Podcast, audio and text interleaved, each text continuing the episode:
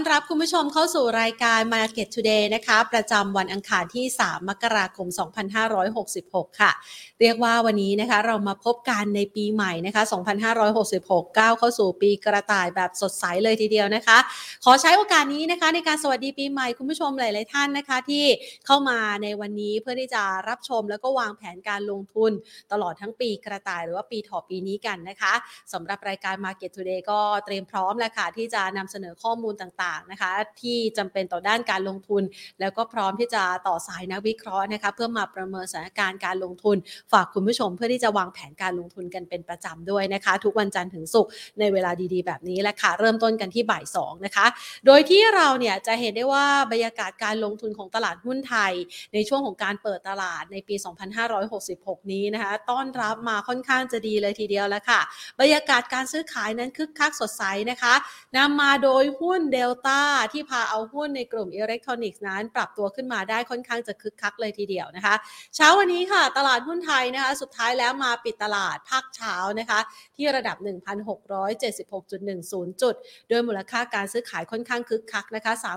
35,298 ล้านบาท อย่างที่บอกกันไปนะคะว่าหุ้นที่มีความเคลื่อนไหวคึกคักในวันนี้ต้องยกให้ทางด้านของเดลต้าละค่ะที่พาเอาดัชนีพุ่งทะยานตั้งแต่ช่วงปลายปี 2565 เป็นต้นมา จนถึงณปัจจุบันนะคะยังคงมีภาพของสถิติ การเคลื่อนไหวที่ค่อนข้างคึกคักสดใสนะคะ แล้วก็ พุ่งทะยานขึ้นมาเนี่ยนะคะสำหรับเดลต้าเองนะคะ บวกวันนี้เนี่ย 8.92%นะคะ ขยับขึ้นมายืนเหนือระดับนะคะ 900 บาทแล้วมาปิดตลาดภาคเที่ยงที่ระดับ 904 บาท ด้วยมูลค่าการซื้อขายสูงสุดเป็นอันดับที่1นะคะ 8,658 ล้านบาท รองลงมาก็พาเอาหุ้นในกลุ่มอิเล็กทรอนิกส์มีสัญญาณค่อนข้างจะดีกลับคืนมาด้วยนะคะ ถึงแม้ว่าจะบวกได้ต่อแต่ต่อแต่นะคะ อย่าง KCE ค่ะ ขยับเพิ่มขึ้นมา 0.54%ปตทนะคะราคายังทรงตัวนะคะ วันนี้ช่วงเช้าปิดตลาดไปที่ระดับ 33 บาท AOT ไม่เปลี่ยนแปลงค่ะที่ระดับ 75 บาท และบ้านปูปรับลดลงไป 2.19%นะคะไปปิดตลาดช่วงภาคเช้าอยู่ที่ 13.40 หรือว่า 13 บาท 41 40สตางค์ค่ะ ซึ่ง ต้องยอมรับเลยว่าวันนี้บรรยากาศการลงทุนของตลาดหุ้นไทยนะคะ ภาพเป็นความสดใสมากๆนะคะ แล้วก็มีแรงฉุดนะคะ จากหุ้นของเดลต้าที่พาพุ่งทะยานกันขึ้นมาทำให้บรรยากาศการซื้อขายค่อนข้างคึกคักนะคะ แล้วก็เชื่อว่าหลาย ๆ ท่านเนี่ยมองแล้วก็ประเมินสถานการณ์อยากจะให้ภาพของการเคลื่อนไหวเหล่านี้เนี่ยกระจายไปยังกลุ่มต่างๆ ที่น่าจะได้รับอันนี้สงจากทิศทางเศรษฐกิจของไทยในปี 2566 นี้ด้วยนะคะ เราจะเห็นได้ว่าบรรยากาศการลงทุนนะคะของการเริ่มต้นปีใหม่นะคะ หลาย ๆ ตลาดช่วงเวลานี้อาจจะยังไม่ได้มีการซื้อขายนะคะเพราะว่าเขายังปิดทำการเนื่องในวันหยุดประจำชาติ เนื่องในวันหยุดประจำตลาดหุ้นของเขานะคะ หรือว่าอยู่ในช่วงเทศกาลกันด้วย ซึ่งเมื่อวานนี้ตลาดหุ้นสหรัฐอเมริกาก็ไม่ได้ปรับ ไม่ได้ซื้อขายนะคะ เดี๋ยวเราคงจะได้เห็นว่าวันนี้เนี่ยตลาดหุ้นสหรัฐอเมริกาเปิดทำการวันแรกของสกราชนี้นะคะ หรือว่าปี 2023 นั้นจะเป็นอย่างไรกันบ้างนะคะ ส่วนตลาดหุ้นไทยก็ถือได้ว่าทำได้ค่อนข้างจะดีนะคะ ภาพรวมโดยส่วนใหญ่ก็น่าจะได้รับอันนี้ส่งผลดีนะคะ จากการเริ่มต้นปีใหม่กันนะคะ เดี๋ยวเรามาประเมินสถานการณ์กันดีกว่านะคะว่าทางด้านของนักวิเคราะห์นั้นจะประเมินภาพรวมของการลงทุนในช่วงจังหวะเวลาคาบเกี่ยวต้นปีแบบนี้อย่างไรกันบ้างนะคะ ก่อนอื่นค่ะขอขอบพระคุณผู้ใหญ่ใจดีที่ให้การสนับสนุนรายการของเรานะคะ ขอขอบคุณ True 5G คบกับ True ดียิ่งกว่า ทางด้านของ SCB ค่ะ ธนาคารไทยพาณิชย์ และทางด้านของ Exim Bank ค่ะ ธนาคารเพื่อการส่งออกและนำเข้าแห่งประเทศไทยค่ะ ซึ่งตอนนี้นะคะเดี๋ยวเราจะมาพูดคุยกันนะคะ ในมุมมองของนักวิเคราะห์เพื่อประเมินสถานการณ์การลงทุนแล้วก็วางแผนกันนะคะ วันนี้เรานัดหมายกันไว้นะคะกับคุณเอ็ดดี้นะคะคุณกรพัฒน์วรเชษฐ์ผู้อำนวยการฝ่ายวิจัยและการลงทุน และบริการการลงทุนจากโนมุระพัฒนาสินค่ะ สวัสดีค่ะ สวัสดีปีใหม่ครับคุณแพนสวัสดีปีใหม่แฟนรายการวันนี้แบงกิ้งทุกคนด้วยครับผมค่ะสวัสดีปีใหม่เช่นกันนะคะ ปีใหม่นี้เนี่ยนะคะต้องยอมรับเลยว่าตลาดหุ้นไทยนี่ให้ของขวัญปีใหม่เราเหมือนกันนะคะ บรรยากาศการซื้อขายเริ่มต้นปีดูดีเลยทีเดียวค่ะ เราประเมินต่อจากนี้ยังไงบ้างคะครับต้องบอกว่าเปิดมาก็ถือว่าค่อนข้างดีเลยนะครับ ก็เราเริ่มเห็นสัญญาณตั้งแต่ช่วงปลายปีแล้วแหละ สิ่งที่เรา คาดหวังไว้มันมานะครับเคยคุยกับคุณแพนไปว่า ถ้านักลงทุนต่างชาติเองเนี่ยนะครับ เลือกตลาดหุ้นไทย เราจะเริ่มเห็นฟันฟลูเข้าในช่วงปลายปีสามวันทำการสุดท้ายต้องบอกว่าเขาแถมให้ด้วย เขาซื้อมาสี่วันทำการสุดท้ายติดกันเลยนะครับค่ะก็เป็นภาพที่บ่งชี้ว่าถ้าเรามองในเรื่องตัวตลาดที่ประโยชน์จากตัวการเปิดประเทศของจีนนะครับ ตลาดที่ประโยชน์จากอุตสาหกรรมท่องเที่ยวเนี่ยไทยคือหนึ่งในเป้าหมายการลงทุนตรงนั้นนะครับนี่ก็เป็นจุดที่กระแสเงินก็เข้ามาในเอเชียนะครับ มากพอสมควร แล้วก็ตลาดหุ้นไทยก็ค่อนข้างมีสัญญาณที่อัพฟอร์มขึ้นมานะครับต้องบอกว่าเดือนมกราคมเนี่ยถามว่าเรามองตลาดยังไงบ้าง เรามองตลาดในเชิงบวกนะครับเราให้กรอบแนวต้านไว้ที่ 1,720 นะครับ แล้วก็เบสเคสของเดือนมกราคมก็คือ 1750 ส่วนแนวรับเนี่ย 1650 กับ 1,620 จุดนะครับภาพแรกก่อนนะครับ กระแส China Reopening ซึ่งเร็วกว่าที่คิดนะครับ เริ่มตั้งแต่ 8 มกราคมเนี่ยเป็นภาพบวกนะครับต่อตัวตลาดหุ้นไทยนะครับโดยเฉพาะการที่ภาพของตัวกรรมการกรมควบคุมโรคของไทยเองก็ส่งสัญญาณว่าเออถ้าจะมีกฎระเบียบเรื่องการเข้าประเทศของคนจีนนี่เนี่ยก็ควรจะเป็นมาตรฐานเดียวกันกับตัวประเทศอื่นๆนะครับก็คือคุณได้รับวัคซีนมานะครับคุณมีผลตรวจล่วงหน้า 48 ชั่วโมงโอเค เข้าไทยได้นะครับเพราะฉะนั้นมาตรการการเข้าไทยค่อนข้างผ่อนปลนเพราะฉะนั้นเราน่าจะได้สมองบวกตรงนี้เข้ามาแน่ๆนะครับแล้วก็สีไทยก็อยู่ในจุดที่ น่าจะเร่งตัวขึ้น อันนี้คือภาพแรก อันที่2นะครับคือ จิตยาเรื่องตัวประเด็นการเลือกตั้งนะครับ เร็วหรือช้า อันนี้ต้องจับตาดูนิดนึงเพราะว่าเริ่มมีกระแสนะครับบางสื่อแล้วกันนะครับ เริ่มมีการเผยว่าเอออาจจะเป็นไปได้ว่ารัฐบาลอาจจะเลือกยุบสภานะครับภายในวันที่ 10 หรือว่าหลังจากนั้นนะครับเพราะว่ามันก็จะเป็นการที่รัฐบาลก็คงเซตกรอบงบประมาณปี 2024 ไว้ล่วงหน้าเรียบร้อยแล้วนะครับ เพื่อให้เวลาเข้ามาทำงานเนี่ยนะครับมันมีกรอบงบประมาณเบื้องต้นไว้ก่อนนะครับ ก็ เป็นเหมือนหน้าที่รับผิดชอบนะที่รัฐบาลเขาอยากจะผลักดันนันสุดท้ายก่อนนะครับก็เป็นอะไรที่ก็อาจจะมีความเป็นได้นะครับเป็นเลชั่นแลนลี่ก็อาจจะเกิดนะครับภาพที่ 3 ที่ทุกคนต้องจับตาดูในเดือนมกราคม คือเรื่องตัวสัญญาณเศรษฐกิจโดยรวมครับว่าทิศทางเศรษฐกิจนะครับของเอเชียซึ่งมีโมเมนตัมเชิงบวกเนี่ยนะครับกับเศรษฐกิจฝั่งประเทศพัฒนาแล้วที่อาจจะเริ่มแผ่วๆลงเนี่ยนะครับ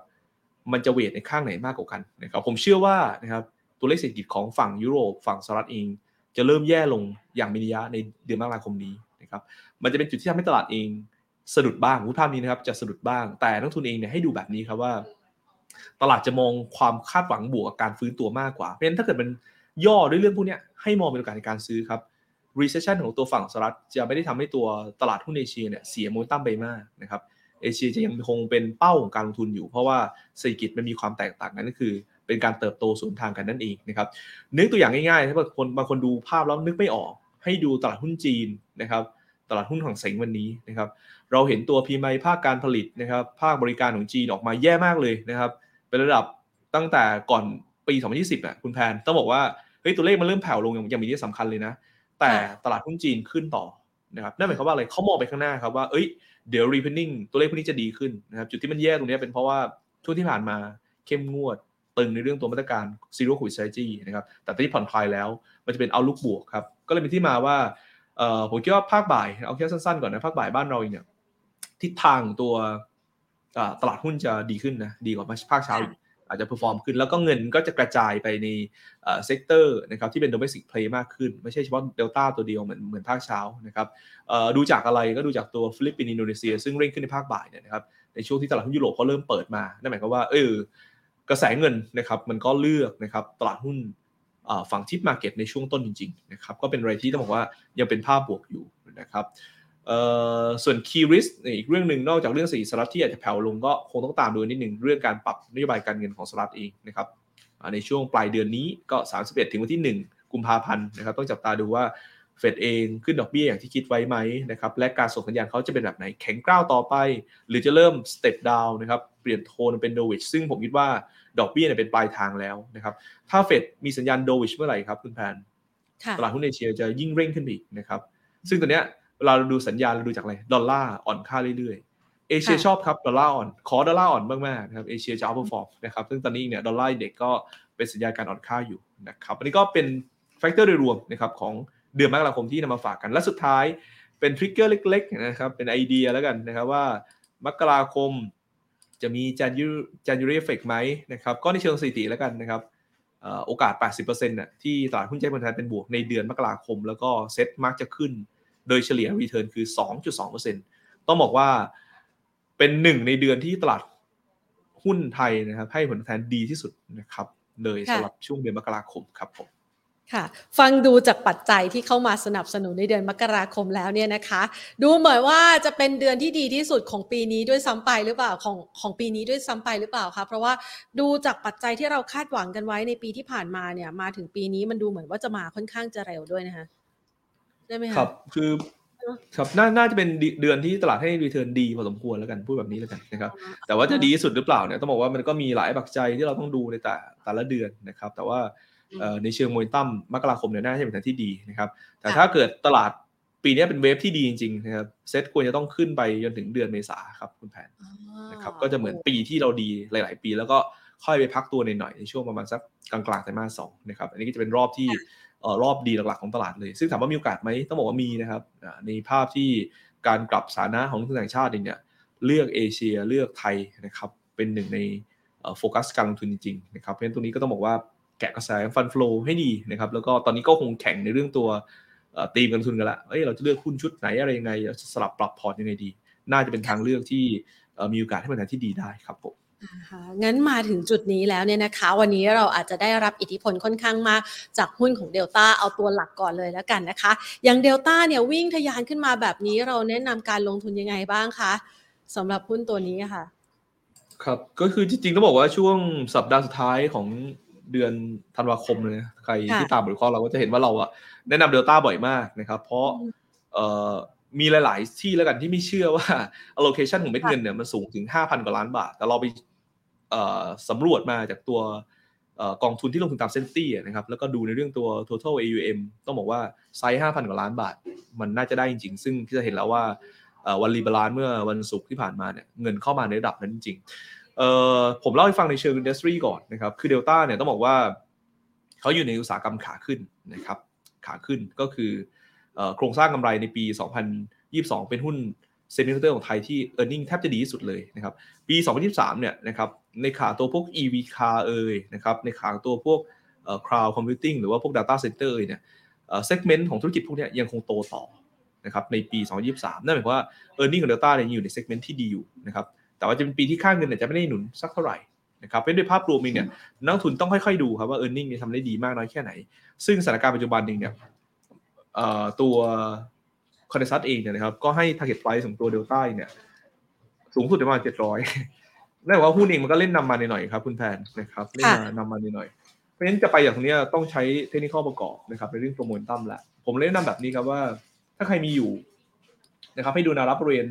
890 นะครับ กับบริเวณ870 ไว้ คือถ้าไม่หลุดคุณจะเล่น run trend ต่อได้นะครับ แต่ว่าถ้าหลุดเนี่ยคุณจะต้องล็อกกำไรออกมานะนะครับ ก็คงเป็นภาพนี้แล้วกันนะครับ จากชุดนี้ไปก็ขึ้นอยู่เอ r n น n งแล้ว ถ้าไตรมาสสี่ดีแล้ว outlook มันดีต่อ consensus เขาจะรีวิวกันนะครับ เราก็ต้องให้ประเมินไป แต่ว่าเม็ดเงินที่เข้ามานะครับตามสัดส่วนของตัว SET50เนี่ย ตอนนี้เข้ามาในระดับที่ใกล้เคียงที่เราประเมินไว้หมดแล้วนะครับ เพราะฉะนั้นจากจุดนี้ไปการจะ drive ของ Delta ก็จะต้องเกิดจากความคาดหวังบวกในเรื่อง e a r n i n g นะครับหรือว่า performance ที่จะดีกว่าที่คิดไว้นะครับซึ่งถ้าเป็นแบบนั้นก็ชัดเจนว่าตลาดก็คงต้องมีการ revise up ในเรื่องตัวประมาณการแล้วก็กำไรขึ้น แต่เช่นกันนะครับถ้า e a r n i n g มันออกมาต่ำเป้านะครับหุ้นก็จะมีการ revise down ได้เหมือนกันครับ ค่ะได้เลยค่ะ ทีนี้เรามองเนี่ยนะคะในจังหวะแบบนี้พอหุ้นในของเดลต้าเนี่ยมันวิ่งขึ้นมาค่อนข้างจะแรงแบบนี้เนี่ยนะคะ เราก็พอจะเห็นนะคะหุ้นในกลุ่มอิเล็กทรอนิกส์เนี่ยวิ่งตามตามขึ้นมาเหมือนกันแต่ว่าอาจจะไม่โดดเด่นเท่า เราคาดหวังหุ้นในกลุ่มเดียวกันเนี่ยสามารถวิ่งตามเดลต้าขึ้นมาได้บ้างไหมคะเอออาจจะเป็นจิตวิทยาได้เป็นบางวันนะคือหลายคนที่คาดหวังว่าเดลต้าขึ้นแล้วหุ้นอื่นจะต้องขึ้นตามเนี่ยอาจจะไม่ไม่ใช่ภาพนั้นทั้งหมดนะครับเพราะว่าต้องบอกว่าปีนี้เป็นปีที่ ภาพของตัวส่งออกโดยรวมจะไม่ดีนะครับ เพราะว่าสหรัฐเออยุโรปเออเนี่ยแย่ลงนะครับ แล้วก็ฝั่ง North Asia เองเนี่ยการระบายสต็อกนะครับของพวกอุปกรณ์ที่เชื่อมโยงกับพวกสมาร์ทโฟนเนี่ยมันยังเป็นภาพที่ต้องระบายต่อไปนะครับนั่นหมายความว่าdemand ที่ earning จะเร่งตัวนะครับ จริงมันจะเร่งขึ้นคือครึ่งหลังนะครับ ถ้าเป็นขาพวก KCE หรือ HANA นะครับ เพราะฉะนั้นในภาพรวมเนี่ยถ้าหุ้นจะ bottom out นะครับจาก cycle ที่เราคาดการณ์เนี่ยมันควรจะต้อง เห็นบริการที่ยังคงแย่อยู่นะครับในช่วง Q4 หรือ Q1 นะครับคุณแพนนั่นก็หมายความว่าหุ้นเองก็อาจจะไม่ได้วิ่งตามมากเท่าไหร่นะครับแต่เดลต้าเองต้องบอกว่าคือ e a r n i n g เขาอยู่ใน segment ที่มันเป็น segment ที่ยังเติบโตนะครับเพราะฉะนั้นในภาพรวมมันก็อาจจะมีโครงสร้างรายได้ที่อาจจะไม่คล้ายไม่คล้ายกันสักเท่าไหร่นะครับแล้วจริงทาง Nomura เองเนี่ยก็เลือกเดลต้าไต้หวันนะไม่ใช่เดลต้าไทยนะเป็น top pick ของขาเซมิคอนดักเตอร์นะครับของเอเชียด้วยคู่กับตัว TSMC นะครับมันก็เป็นที่มาว่า มันมีบาง segment ที่ดีแล้วกันพูดอย่างนี้นะครับ มันไม่ใช่ว่าทุกส่วนของตัวเซมิคอนดักเตอร์ดีหมดนะครับ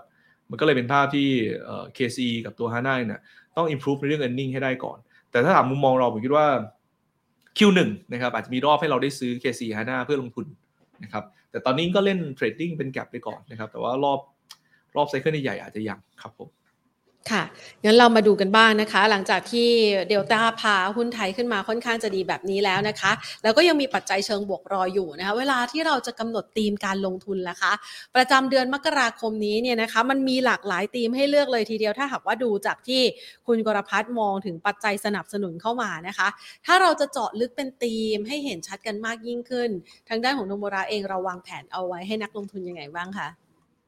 ครับจริงๆ ในเดือนธันวาคมเนี่ยนะครับค่ะเออเราก็เซตธีมขึ้นมาแล้วก็เป็นธีมที่อยู่ในกลยุทธ์ปลายปีด้วยนะครับ ซึ่งธีมก็ไม่ได้เปลี่ยนไปเพียงแต่ว่าธันวาเนี่ยเราเลือก Big Cap เยอะนะครับแล้ว Big Cap ที่เราเลือก7ตัวเนี่ย ต้องบอก perform แล้วก็ให้ผลที่ดีกว่าเซตนะครับ มากพอสมควรเลยนั่นหมายความว่าธีมลงทุนที่เราวางไว้เนี่ยนะครับน่าน่าจะเอ่อ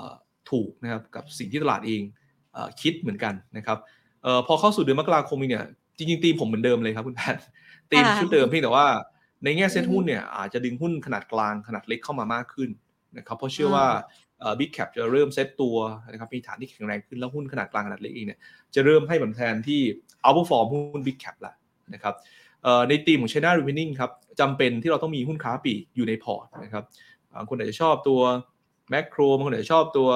เอ่อ CPALL นะครับชอบ HomePro นะครับก็ได้ แต่เรายังคงยืนพื้นตัวเดิมก็คือ CRC นะครับ เป็น Big Cap ที่ยังคงวางไว้อยู่นะครับตัวนี้ถือว่าน่าสนใจ ตัวที่2นะครับผมอยากให้มี airline เข้ามาตัวหนึ่งเพราะว่าเราเห็นกระแสเห็นเทรนด์ของตัวการเดินทางนะครับด้วยสายการบินในบ้านเราเนี่ยเร่งขึ้นเรื่อยๆนะครับแล้วก็ปี 2023 เองเป็นปีที่ airline เองเนี่ยน่าจะ turnaround เป็นบวกเวลาหุ้น earning มัน turnaround เป็นบวกเนี่ยนะครับจังหวะในการขึ้นของเขาจะเร่งตัวขึ้นนะครับแล้วประเด็นที่ 3 ก็คือนอกจากเราคาดหวังเรื่องตัวปริมาณผู้โดยสารที่เพิ่มขึ้นจากการท่องเที่ยวของจีนเอ่ยนะครับการท่องเที่ยวภายในเอ่ยด้วยเนี่ยนะครับเอ่อ airline ได้ประโยชน์จากตัวต้นทุนนะครับราคาน้ำมันที่น่าจะลงจากปี 2022 ด้วยนะครับ ผมเลยเลือกตัวค่ะ AAV เข้ามานะครับ อันนี้เป็นธีมแรกธีมกระแส China Reopening นะครับผู้ได้ประโยชน์จากการท่องเที่ยวบริการกำลังซื้อนะครับทางทุนเองอยากทำงานบ้านเพิ่มเติมต่อยอดต่อลองเอาไอเดียเนี้ยนะครับไปเอ่อ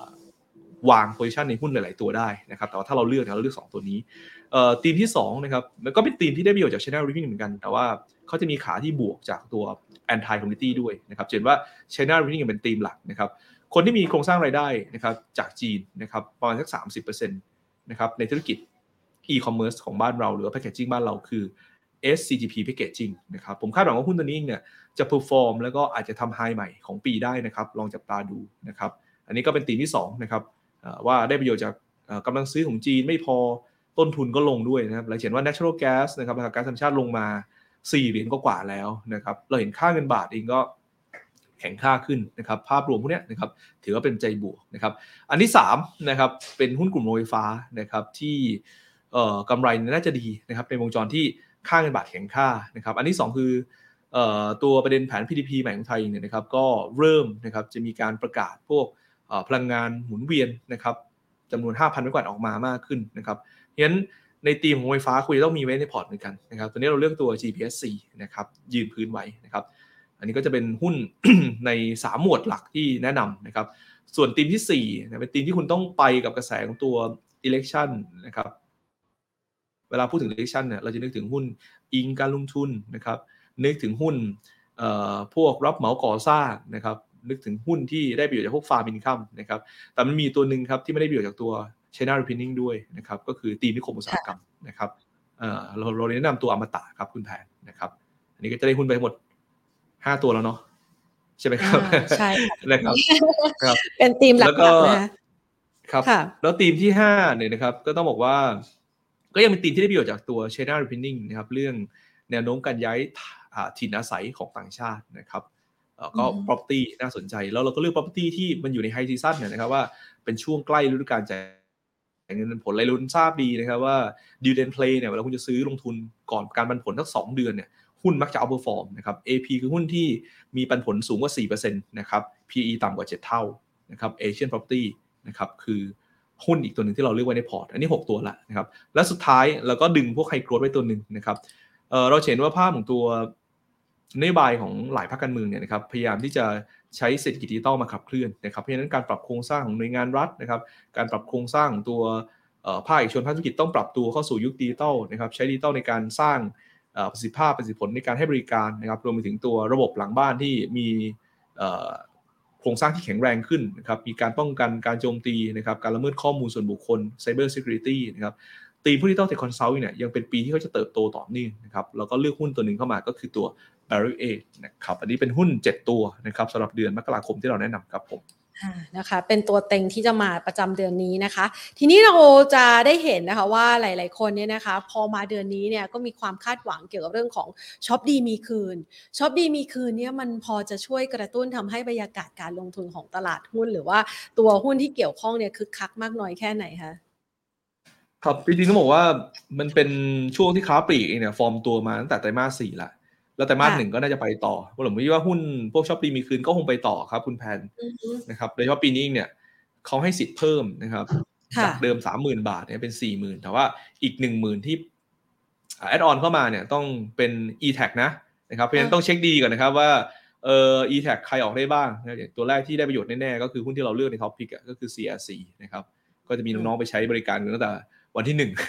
วันที่สองเริ่มใช้งานใช้กันแล้วนะครับ ก็คือต้องบอกว่าเขาออก e-Tax ให้ได้ คือบางบางผู้ประกอบการอาจจะไม่พร้อมเนี่ยก็จะได้แค่สามหมื่นบาทนะครับ อืมนะครับอันนี้ต้องต้องเช็คดูให้ละเอียดกันนิดหนึ่งนะครับ แต่ว่าตัว CRC เนี่ยได้นะครับแต่ในภาพรวมเทรนด์ของการบริโภคเองเนี่ยน่าจะเร่งตัวนะผมว่าเร่งตัวขึ้นนะครับในช่วง Q4 Q1 แล้วก็ไตรมาส2เนี่ยอาจจะแผ่วๆมาหน่อยนะครับเป็นช่วงวันหยุดช่วงอะไรนะครับ แล้วก็ครึ่งหลังก็น่าจะดี เพราะฉะนั้นจะเป็นปีที่ค้าปลีกน่าจะดีทั้งปีครับผมค่ะ เราเห็นบอกว่าตอนนี้เนี่ยสำหรับช็อปดีมีคืนรอบนี้สามารถเติมน้ำมันได้ด้วย อันนี้มันจะช่วยทำให้หุ้นในกลุ่มนี้ดีขึ้นด้วยได้ไหมคะเออจริงๆต้องบอกว่าหรือว่าค่อนข้างน้อยเป็นยอด เออมันมันไม่เยอะมากครับผมว่าไม่เยอะมากแล้วกันสำหรับตัวนี้แต่ว่าก็เหมือนเป็นเพิ่มทางเลือกให้ เอ่อสำหรับประชาชนโดยทั่วไปที่ บางทีเราไม่ต้องไม่จำเป็นต้องไปใช้นะครับสินค้าที่เราไม่ต้องการใช้อะคุณแพนนึกออกใช่ไหมครับคือไม่ต้องใช้สินค้าที่เราไม่ต้องการต้องใช้เพื่อมาลดหย่อนภาษีอะไรนู่นนี่เพื่อให้ได้สิทธิ์แต่เป็นสิ่งที่เราต้องใช้อยู่แล้ว เช่นเอ่อถ้าเราขับรถอยู่แล้ว เดือนหนึ่งเราใช้น้ำมันอะสองถังแล้วกันนะครับประมาณสักห้าพันถึงหกพันบาทผมตีรถผมโดยประมาณนะครับ ก็ก็เอามาลดหย่อนได้อะไรเงี้ยนะครับ ในช่วงนี้ก็ถือว่าเป็นอะไรที่ช่วยภาคครัวเรือนด้วยในสถานการณ์ที่ราคาพลังงานโดยรวมเนี่ย มันถูกลงมาหน่อยแล้วแหละ แต่มันก็ยังเป็นโซนที่สูงกว่าภาวะปกติอยู่พอสมควรครับผมก็อาจจะไม่ได้แบบคึกคักมากนะคะ ก็เออก็เราก็คาดหวังนะคะว่าเราจะได้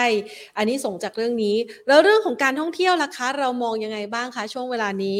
นอกเหนือจากตัว CRC แล้วเนี่ยนะคะ การท่องเที่ยวของไทยเนี่ยตัวอื่นๆ มันยังพอมีลุ้นบ้างไหมคะครับโอ้จริงๆต้องบอกว่าถ้าเราพูดถึงการเปิดประเทศของของไทยนะครับ รับท่องเที่ยวจีนเนี่ย คือมันได้หมดเลยตั้งแต่ท่ากัศยานตัวเนี้ยยังไงก็ตามก็เป็นตัวลีดนะครับอยู่แล้วนะครับ ถัดมาก็จะเป็นโรงแรมใช่ไหมครับ ให้บริการโรงแรมก็โรงแรมในประเทศ เอราวันเนี่ยก็สัดส่วนรายได้นักเที่ยวจี12%นะครับ CENTEL ก็ประมาณสัก 10%นะครับถัดมาก็จะเป็นพวก airline ที่ได้ยินไปว่า AAV ก็เด่นนะครับแล้วก็น้ำมันเครื่องบินอย่าง BAFS จริงๆ มันเชื่อมไปได้เยอะมากคุณแพนนะครับภาคบริการอย่างตัวสปา นะครับร้านอาหารที่ลูกค้าจีนเยอะอย่างตัว After You นะครับเครื่องสำอางของบ้านเราหลาย ๆ ค่ายก็เตรียม product ไว้รอกำลังซื้อจีนไม่ว่าจะเป็นตัวคาร์มาร์ทหรือว่า Rojukiss นะครับไล่ออกไปอีกก็จะเป็นภาพของตัวการบริโภคโดยรวมนะครับสินค้าจำเป็นอย่าง CPALL Makro นะครับ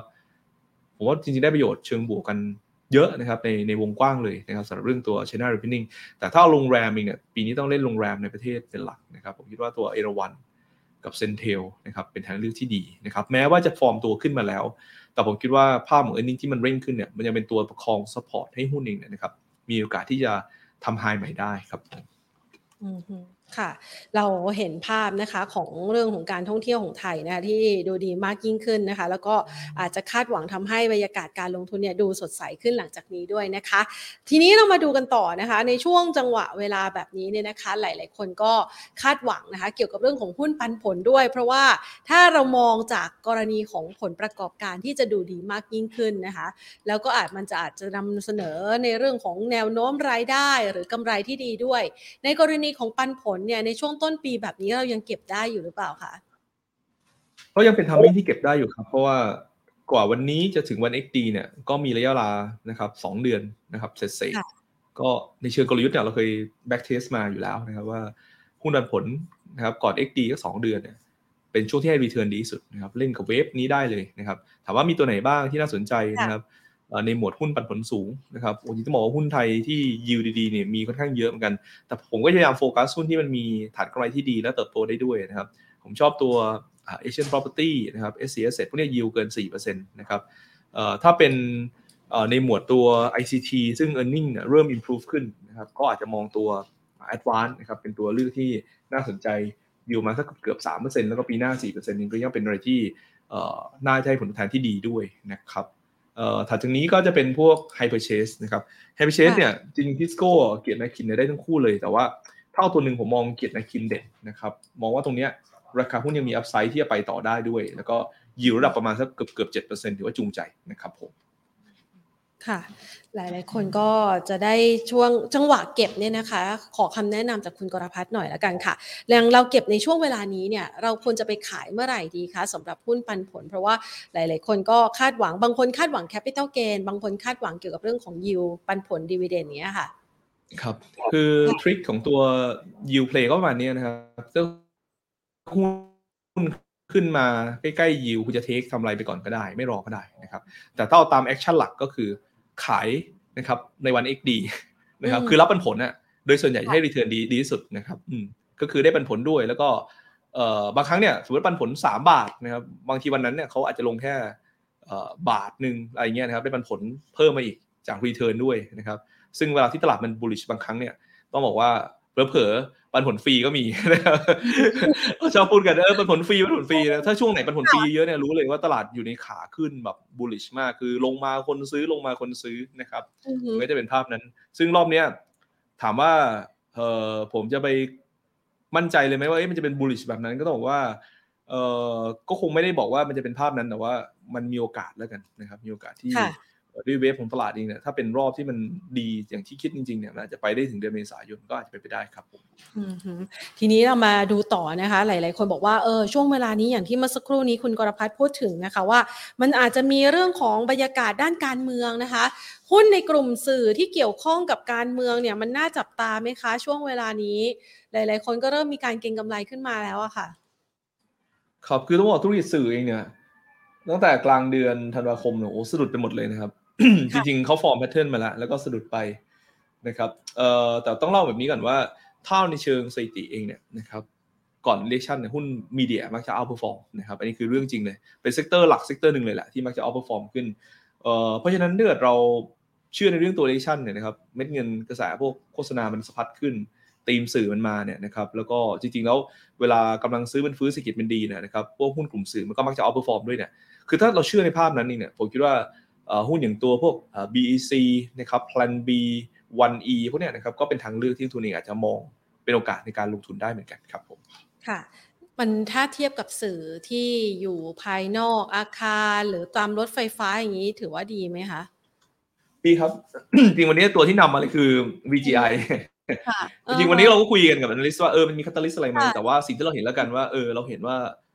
out home media นะครับหรือว่าสื่อนอกบ้านเนี่ย ภาพของตัว e a r n i n g มันเริ่ม improve ขึ้น traffic มันดีขึ้น แล้วหลายคนอาจจะลืมไปว่า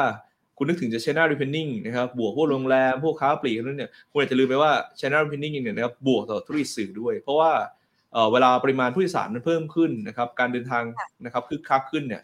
eyeball ในการมองเห็นสื่อมันก็เยอะขึ้นนะครับคนก็อยากจะสร้างแบรนด์สร้าง image ที่มันมีความแข็งแกร่งมากขึ้นก็จะมีงบโฆษณาเข้ามานะครับเร่งตัวในช่วงที่ traffic มันเร่งตัวนะครับเพราะฉะนั้นต้องบอกว่าเป็นอีกกลุ่มหนึ่งที่ประโยชน์เชิงบวก แต่เนื่องจากว่าในเชิงปัจจัยพื้นฐานเนี่ยเราไม่ได้ cover VGI นะครับผมชอบแพน B นะผมคิดว่าเป็นหุ้นที่ถ้าคุณถือลงทุนได้เนี่ยน่าสนใจเลยแหละนะครับแพน B ตอนนี้เองพึ่งเบรก7บาท60 ขึ้นมานะครับอย่างน้อยๆเนี่ยครับการปรับขึ้นมาแถว8บาท 20 บวกลบนะครับก็เป็นอะไรที่เราสามารถคาดฝังได้นะครับในระยะสั้นนะครับส่วนตัว ticket price ต้องบอกว่าเราก็วาง เป้านะครับในการซื้อลงทุนที่สูงเหมือนกันแถวเกือบเกือบเก้าบาทเลยสำหรับตัว Plan B ครับผมค่ะ เราไปดูต่อนะคะ หลาย ๆ คนก็อยากจะสอบถามตัวหุ้นเข้ามานะคะ เดี๋ยวตอบคำถามคุณผู้ชม เอาจากตัวหุ้นปันผลเมื่อสักครู่นี้ที่เราคุยกันก่อนเลยนะคะคุณอ๋อยบอกว่าทิสโก้เนี่ยราคานี้ยังรับได้ไหมถ้าเราคาดหวังปันผลด้วยเอ่อทิสโก้เนี่ยผมเล่าให้ฟังแบบนี้นะครับ หุ้นเนี่ยนะครับ หลาย ๆ รอบที่ผ่านมาก็จะมาตื้นๆนั้นแถวร้อยบาทนะครับ มีรอบที่วิ่งเกินร้อยบาทในช่วงปันผลเนี่ยไปถึงนิวไฮเขาก็แถวร้อยเจ็ดนะครับ เพราะฉะนั้นถ้าดูภาพแบบนี้ด้วยโครงสร้างอันนี้ที่ปีนี้ต้องบอกเป็นปีที่ดี ก็ต่ำร้อยยังพอได้อยู่นะครับได้อยู่แต่ว่าถ้าถามว่าในเชิงเปรียบเทียบตัวเนี้ยเราโปรตัวไหนมากกว่าเราชอบ KKP มากกว่านั่นเองครับแล้วถ้าหากว่าเราไปดูตัวหากมี BBIK บลูบิคเนาะบลูบิคใช่ไหมครับพอร์ตใช่ค่ะ ถือต่อหรือหาจังหวะมาเข้า BE8 ที่คุณเอ็ดดี้แนะนำดีครับ ครับ จริงๆบลูบิคเราก็ rating buy นะครับโอ้เป็นหุ้นที่เราแนะนำแล้วก็ performance ต้องบอกว่าดีมาก ในปี 2022 แล้วก็ปี 2023 ก็ขยับขึ้นมาได้หน่อยเนาะวันนี้เออ target price อยู่ที่150บาทนะครับที่ผมคิดว่า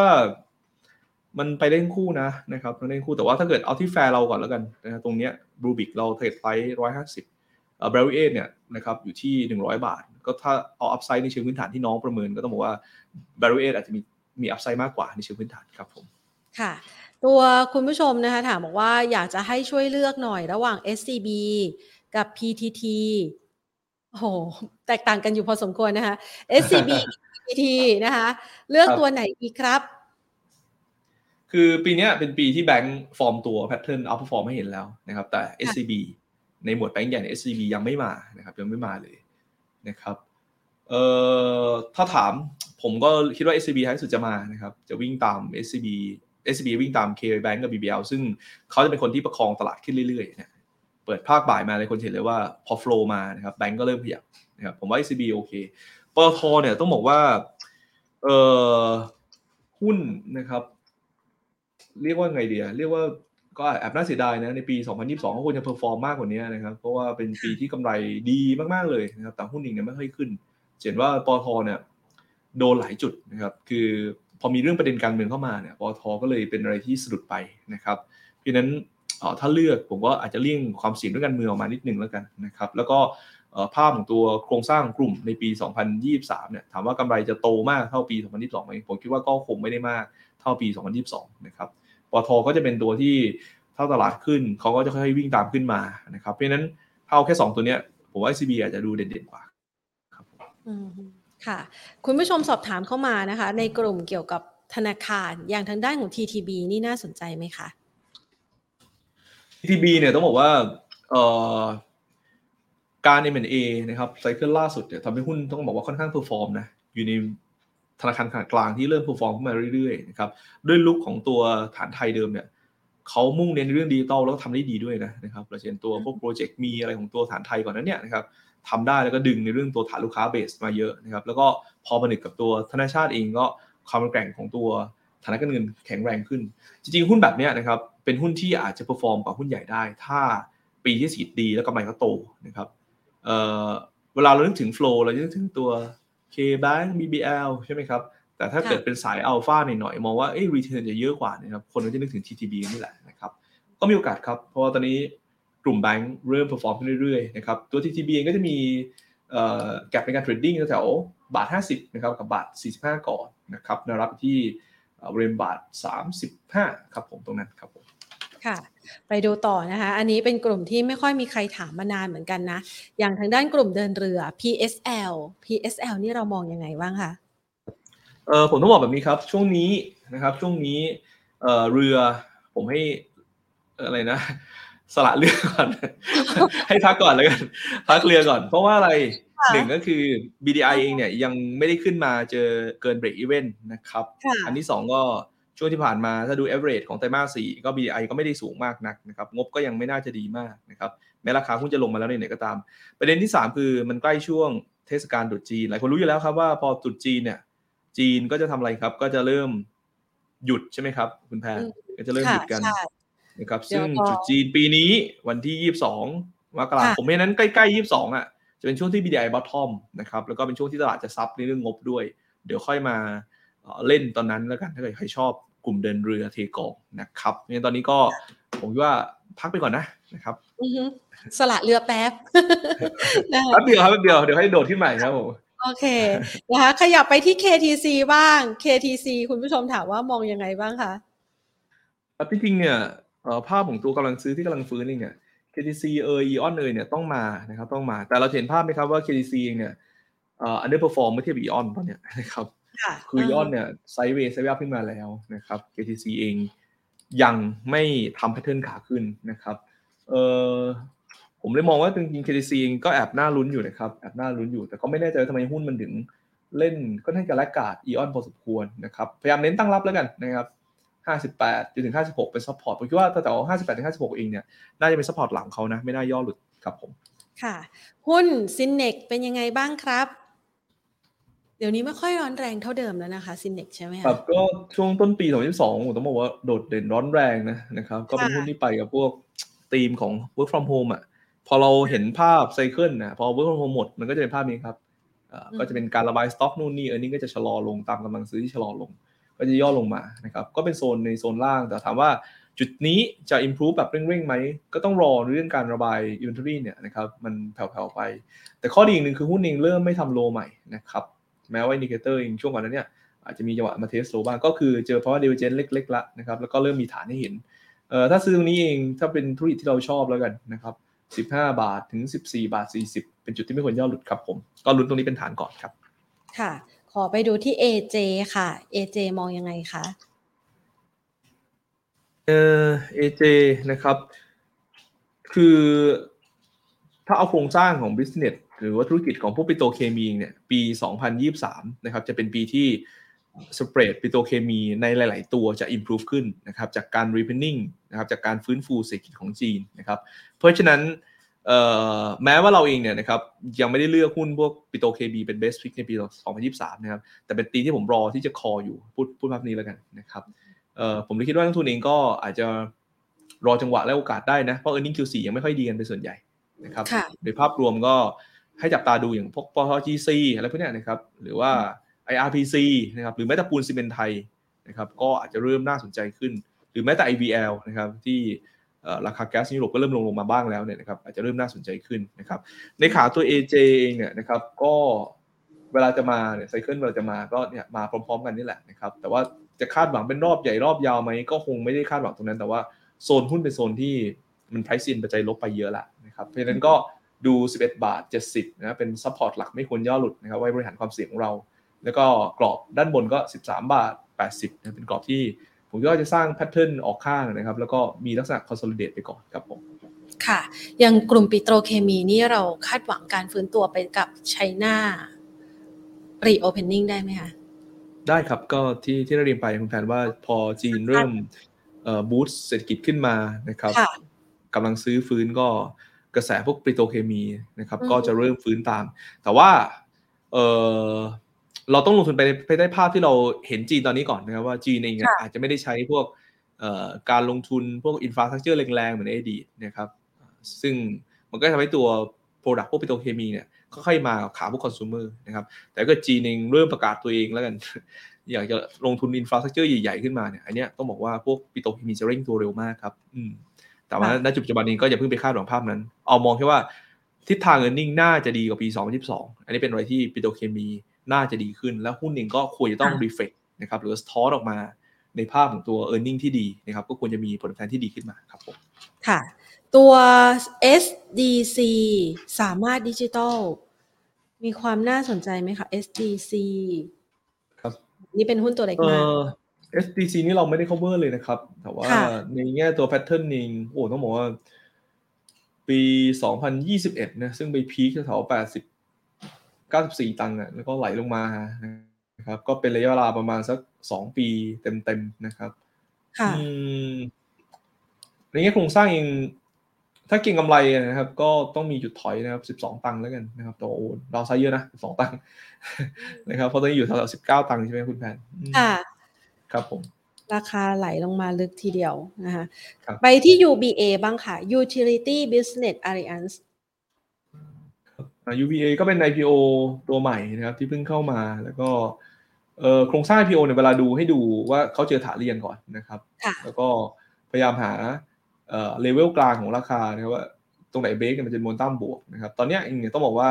บอกยากมากว่า จะเล่นกับตัวเรียงเพราะว่าในแง่แพทเทิร์น30นาทีเองเนี่ยนะครับ มันเป็นภาพที่เล่นต่ำเส้นค่าเฉลี่ยอยู่อันนี้ก็หมายความว่าไม่ชัวร์นะแม้จะขึ้นมาไม่ทำโลนะครับไม่ชัวร์ว่าจะกลับไปเลยหรือเปล่านะครับเพราะฉะนั้นลักษณะแบบนี้เนี่ยนะครับมันแอบลุ้นได้เหมือนกันก็ไป trading แล้วกัน ถ้าใคร trading ก็ดู 1.84 ไว้หลุด 1.84 stop loss นะครับต้องเร็วนะครับแนวต้านด้านบนที่ 2 บาท 4 ตังค์ถ้าเบรกได้ตรงนั้นจะมีมูลตั้มที่ดีครับ อันนี้น่าจะเป็นกลุ่มเอ่อ MJLF นี่มองยังไงคะ MJLF JLF นะครับ เก็บค่าเช่าดีไหมครับ Major Cineplex Lifestyle นะครับ อันนี้เป็นพวกอ๋อ REIT เนาะนะครับอ่าฮะค่ะครับก็เดี๋ยวนะผมก็ดูเช็คยิวนิดนึงให้ก่อนนะครับแป๊บหนึ่งนะครับ ว่ายิวมันเป็นแบบไหน คือวิธีการดูพวก REIT พวกอะไรพวกนี้นะครับ ต้องไปดูเรื่องหนึ่งก่อนว่า มันเป็น freehold นะครับ หรือว่าเอ่อ leasehold นะครับถ้า leasehold ก็ต้องดูว่าเอ๊ะสัมปทานมันเหลือเยอะไหมนะครับคือพยายามเช็คสัมปทานให้เยอะไปก่อนเพราะว่าไม่งั้นเนี่ยเราไปซื้อมาราคาถูกมันอาจจะไม่ได้ถูกจริงเพราะว่ามันอยู่ในช่วงที่กำลังถ่ายถอนอยู่แล้วสัมปทานมันจะหมดนะครับ อันนี้ผมบอกยิวในเบื้องต้นให้เอ่อหูยิวก็แอบเยอะอยู่นะ ก็เลยไม่แน่ใจนะ ว่าตรงนี้เองมันใกล้หมดหรือยัง เออค่ะผมขออนุญาตข้ามเลยผมพอดีข้อมูลผมอาจจะไม่พอที่จะไอ้นี่นะครับค่ะแต่กรอบในเชิงเทคนิคก็ห้าบาทห้าสิบเป็น support แล้วกันครับผม อือฮึยังกลุ่ม REIT เนี่ย ปีนี้มันยังพอ พอลุ้นไหมคะ เพราะว่าหลาย ๆ คนก็สนใจเพราะว่ามันก็สามารถจ่ายปันผลได้ค่อนข้างจะดีอะค่ะ คือธีมปีเนี้ยนะครับ คือถ้าเรามอง เอ่อ ภาพการลงทุนทั้งโลกเนี่ยนะครับ หลายคนก็จะมองว่า recession มันมานะครับ เพราะฉะนั้นในขาหนึ่งเนี่ยนะครับ พวก fixed income ก็จะดีครับคุณแผน fixed income คือพวกค่ะ ตราสารหนี้ พวกพันธบัตร อะไรพวกเนี้ยนะครับ ก็จะให้ผลตอบแทนดีกว่าปีที่แล้วนะครับ เอ่อ แต่คำถามคือ โครงสร้างเอเชียมันกลับ เป็นเศรษฐกิจที่มันเติบโตนะครับ เพราะฉะนั้นพวกรีดพวกพันธบัตรรัฐบาลนะครับ พวกตราสารหนี้ก็คงให้ยิวที่ดีนะครับ กว่าปีที่แล้วคือให้รีเทิร์นบ้างนะครับแต่ถามว่ามันจะมากเท่าตลาดหุ้นเอเชียไม่ว่าตลาดหุ้นเอเชียจะดูน่าสนใจมากกว่านะครับเอ่อเพราะฉะนั้นถ้าอยากลงทุนลักษณะอย่างเงี้ยนะครับโรงไฟฟ้าก็ตอบโจทย์เลยนะครับ ก็คือมีโครงสร้างคล้ายๆกับตัวพันธบัตรก็คือ cash flow ที่เข้ามามีความต่อเนื่องนะครับ มีความต่อเนื่อง แล้วก็ การเติบโตก็มีอยู่ด้วยนะครับแล้วก็เวลาบอลยูมันลงก็ในแง่มันดิเปิลมันก็ม้วนขึ้นได้ ก็คือเล่นเทรดพรีเมียมได้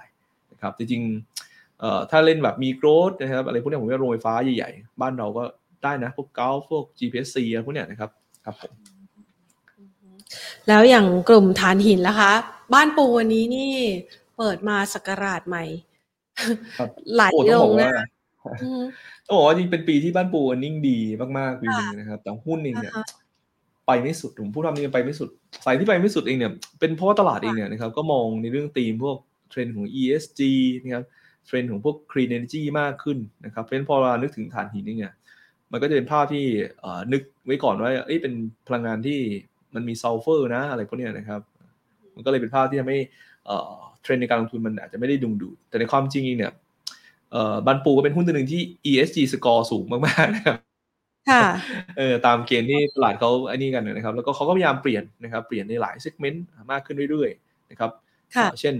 เอ่อการใช้บริษัทลูกนะครับ ไปลงทุนพวกขาพวก green energy นะครับ หรือว่า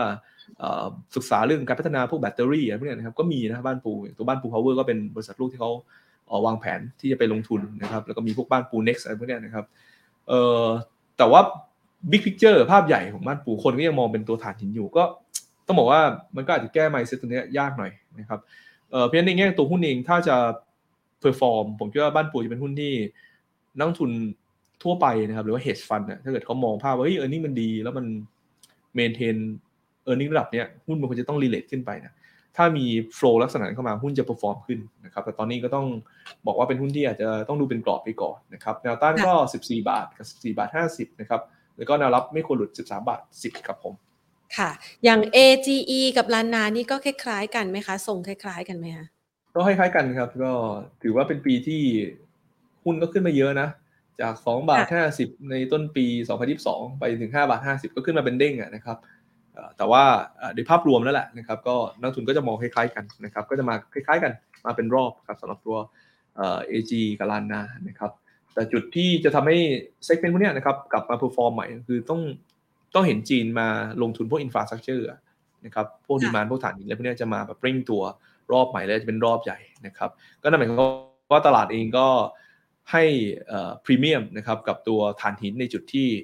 ถ้าเกิดใช้ในใช้ในอินฟราสตรักเจอร์นะครับแพลนเกิดมากกว่าภาพของตัวภาวะเอ่อ energy shortage นะครับในยุโรปครับพูดภาพนี้แล้วกันครับผม คุณผู้ชมบอกว่า ช่วยแนะนำโรงไฟฟ้าพลังงานสะอาดสักตัวสิครับ จริงๆ ผมพอชอบจะ GPSC นะครับ ผมคิดว่าจริงๆถ้าคุณเอาตัว lead นะผมคิดว่า Gulf Energy อะเป็นตัวที่ คือถ้าคุณมองภาพไปกันว่าตลาดหุ้นไทยไป Gulf ก็จะเป็นตัวนำขึ้นไปนะครับ แน่นอนแต่ว่า GPSC เนี่ยในเชิงเอ่อที่เรามองเรื่องหนึ่งแล้วกันนะครับเอ่อเราคิดว่าปีเนี้ยเป็นปีที่กระแสนะครับ พวก EV เนี่ยมันจะเร่งตัวมากๆนะครับแล้วก็ยอดขายรถยนต์ไฟฟ้าในเอเชียจะเป็นปีที่เร่งตัวอย่างนี้สำคัญ ซึ่งจะทำให้ธุรกิจเซกเมนต์หนึ่งครับ ที่มันจะเจอ break even point แล้วเริ่มสร้างกำไรให้กับบริษัทผู้ประกอบการที่ลงทุนสักทีก็คือตัวแบตเตอรี่ storage นะครับ ปีนี้เป็นค่ะปีแรกที่ break even นะครับเพียงกลับมาบ้านเราเนี่ยมันมีแค่สองค่ายเองครับ คุณแพนที่เอ่อวางแผนจะลงทุนเรื่องตัวแบตเตอรี่ storage หนึ่งก็คือ EA สองก็คือ GPSC นะครับ g p c นอกจากหุ้นยัง under value อยู่อันที่ 3 ก็คือ earning ยังคงเติบโตต่อเนื่องนะครับผมก็เลยคิดว่าเออถ้าตลาดเริ่มมองพวกแบตเตอรี่ storage เมื่อไหร่ผมว่า g p c อยู่ในจุดที่ตลาดเองจะให้น้ำหนักนะครับแล้วก็ให้ version premium ขึ้นมานะครับก็ตรงนี้ก็จะมี discount นะจาก target price เราที่ 84 บาทอยู่ เกือบเกือบสิบบาทอะก็บอกว่าก็ค่อนข้างเยอะนะนะครับก็ถือเป็น upside ที่น่าสนใจ upside เกือบยี่สิบเปอร์เซ็นต์ครับผม ค่ะอ่านะคะ เอาไว้ให้เป็นคุณผู้ชมนะคะ เอาเป็นคำแนะนำไว้ไปกับปรับใช้ในเรื่องของการลงทุนกันนะคะ นี่ต้องเป็นแฟนคลับคุณเอ็ดดี้แน่เขาบอกว่าคุณเอ็ดดี้ครับวันนี้ผมลุ้นแมนยูครับพี่ ครับผมก็ลุ้นครับ วันนี้ต้องลุ้นครับครับผมนะคะ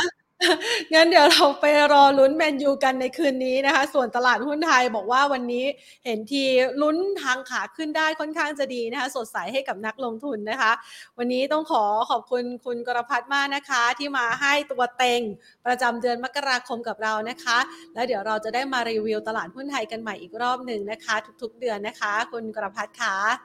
วันนี้ต้องขอขอบคุณมากเลยนะคะสวัสดีค่ะ สวัสดีครับอ่านะคะ สอบถามไปครบทุกมุมเลยนะคะ คุณผู้ชมคะต้องบอกว่าถ้าใครเข้ามาตั้งแต่ต้นคลิปนะต้องบอกว่าคุณกรพัฒน์นะคะ หรือว่าพี่เอ็ดดี้ของทุกๆ คนเนี่ยนะคะ ให้ในตัวหุ้นเอาไว้ในหลากหลายกลุ่มเลยทีเดียวนะคะ โดยเฉพาะอย่างยิ่งตัวเต็งประจำเดือนมกราคมที่มีภาษีดีกว่าตัวอื่นๆนะคะ อยากให้คุณผู้ชมนะคะไปฟังตั้งแต่ช่วงต้นคลิปนะคะ เดี๋ยวจะได้จดตัวหุ้นกันไปมีอยู่ประมาณ 6-7 ตัวนะที่เป็นตัวเต็งนะคะ แล้วหุ้นในกลุ่มแบงค์เนี่ยเมื่อสักครู่นี้เราก็พูดคุยกันไปเรียบร้อยแล้วนะคะพร้อมกับหุ้นในกลุ่มอื่น ๆ ด้วย หวังว่าคลิปนี้เนี่ยจะเป็นประโยชน์สำหรับการลงทุนของคุณผู้ชมนะคะ ฝากไว้สำหรับคลิปนี้ค่ะ ต้อนรับปีใหม่กับตลาดหุ้นไทยที่แสนสดใสนะคะ กับปีกระต่ายน้อยที่ล่าสุดนี่ตลาดหุ้นไทยขึ้นมาที่ไหนแล้วอะขึ้นมาอยู่ที่ 1,679.83 จุด โอ้ จะไปที่ 700 ได้คงไม่ยากแล้วนะคะ เดี๋ยวรอลุ้นกันนะคะ แต่อาจจะเป็นภาพของปีเดือนนี้นะคะ ที่คุณกรพัฒน์ให้ไว้นะ1720 นะคะ แล้วก็ 1750 มีโอกาสไปถึงนะคะ เดี๋ยวรอดูกันค่ะ ภาพความสดใสนี้นะคะ จะรันเทรนยาวตั้งแต่มกราคมไปจนถึงเมษายนนี้นะคะ แล้วเดี๋ยวเรามาประเมินสถานการณ์การลงทุนกันอีกรอบหนึ่งนะคะ ต่อไปทุกๆวันนะคะ ในรายการ Market Today วันนี้ลากันไปก่อนนะคะ สวัสดีค่ะ